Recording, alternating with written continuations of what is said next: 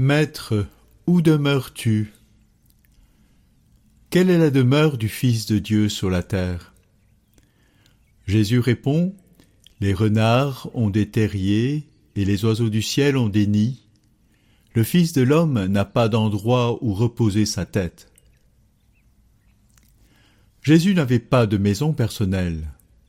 Lorsqu'il était fatigué de passer de village en village pour annoncer la bonne nouvelle, il allait se reposer chez Marthe, Marie et Lazare, ses amis, à Béthanie, pas trop loin de Jérusalem. Il avait aussi l'habitude d'aller avec ses disciples se reposer à Gethsemane au jardin des Oliviers. La question d'André et de Jean, Où demeures-tu? a un sens beaucoup plus profond en fait chez l'évangéliste Saint Jean. La demeure du Verbe, c'est le Père. Le Verbe était auprès de Dieu. Jésus dira Comme le Père m'a aimé, moi aussi je vous ai aimé, demeurez dans mon amour. Si vous gardez mes commandements, vous demeurerez dans mon amour, comme moi j'ai gardé les commandements de mon Père, et je demeure dans son amour. En Jean chapitre 15 verset 10. Par ces mots, Jésus désigne sa véritable demeure, l'amour du Père, et comme moyen pour y demeurer, garder ses commandements.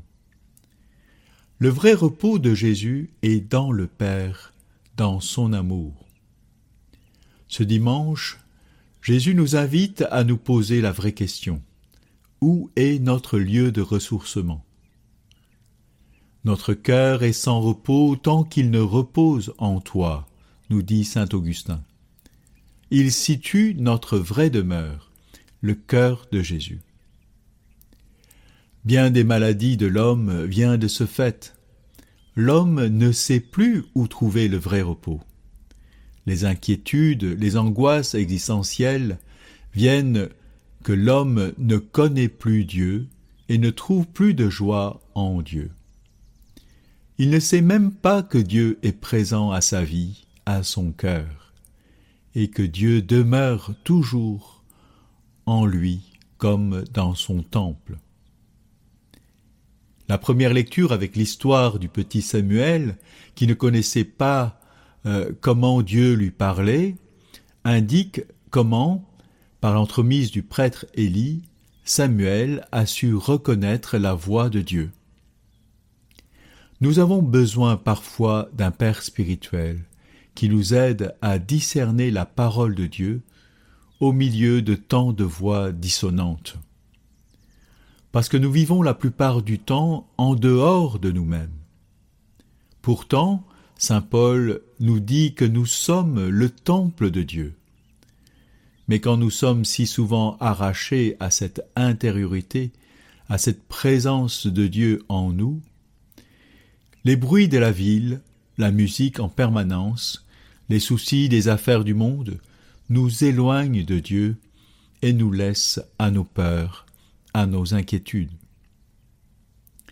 Seigneur, ta parole ce dimanche nous aide à te redonner la place en nos cœurs. Apprends-nous comment demeurer auprès de toi, Jésus, auprès de ton amour, afin que notre joie soit parfaite. Amen.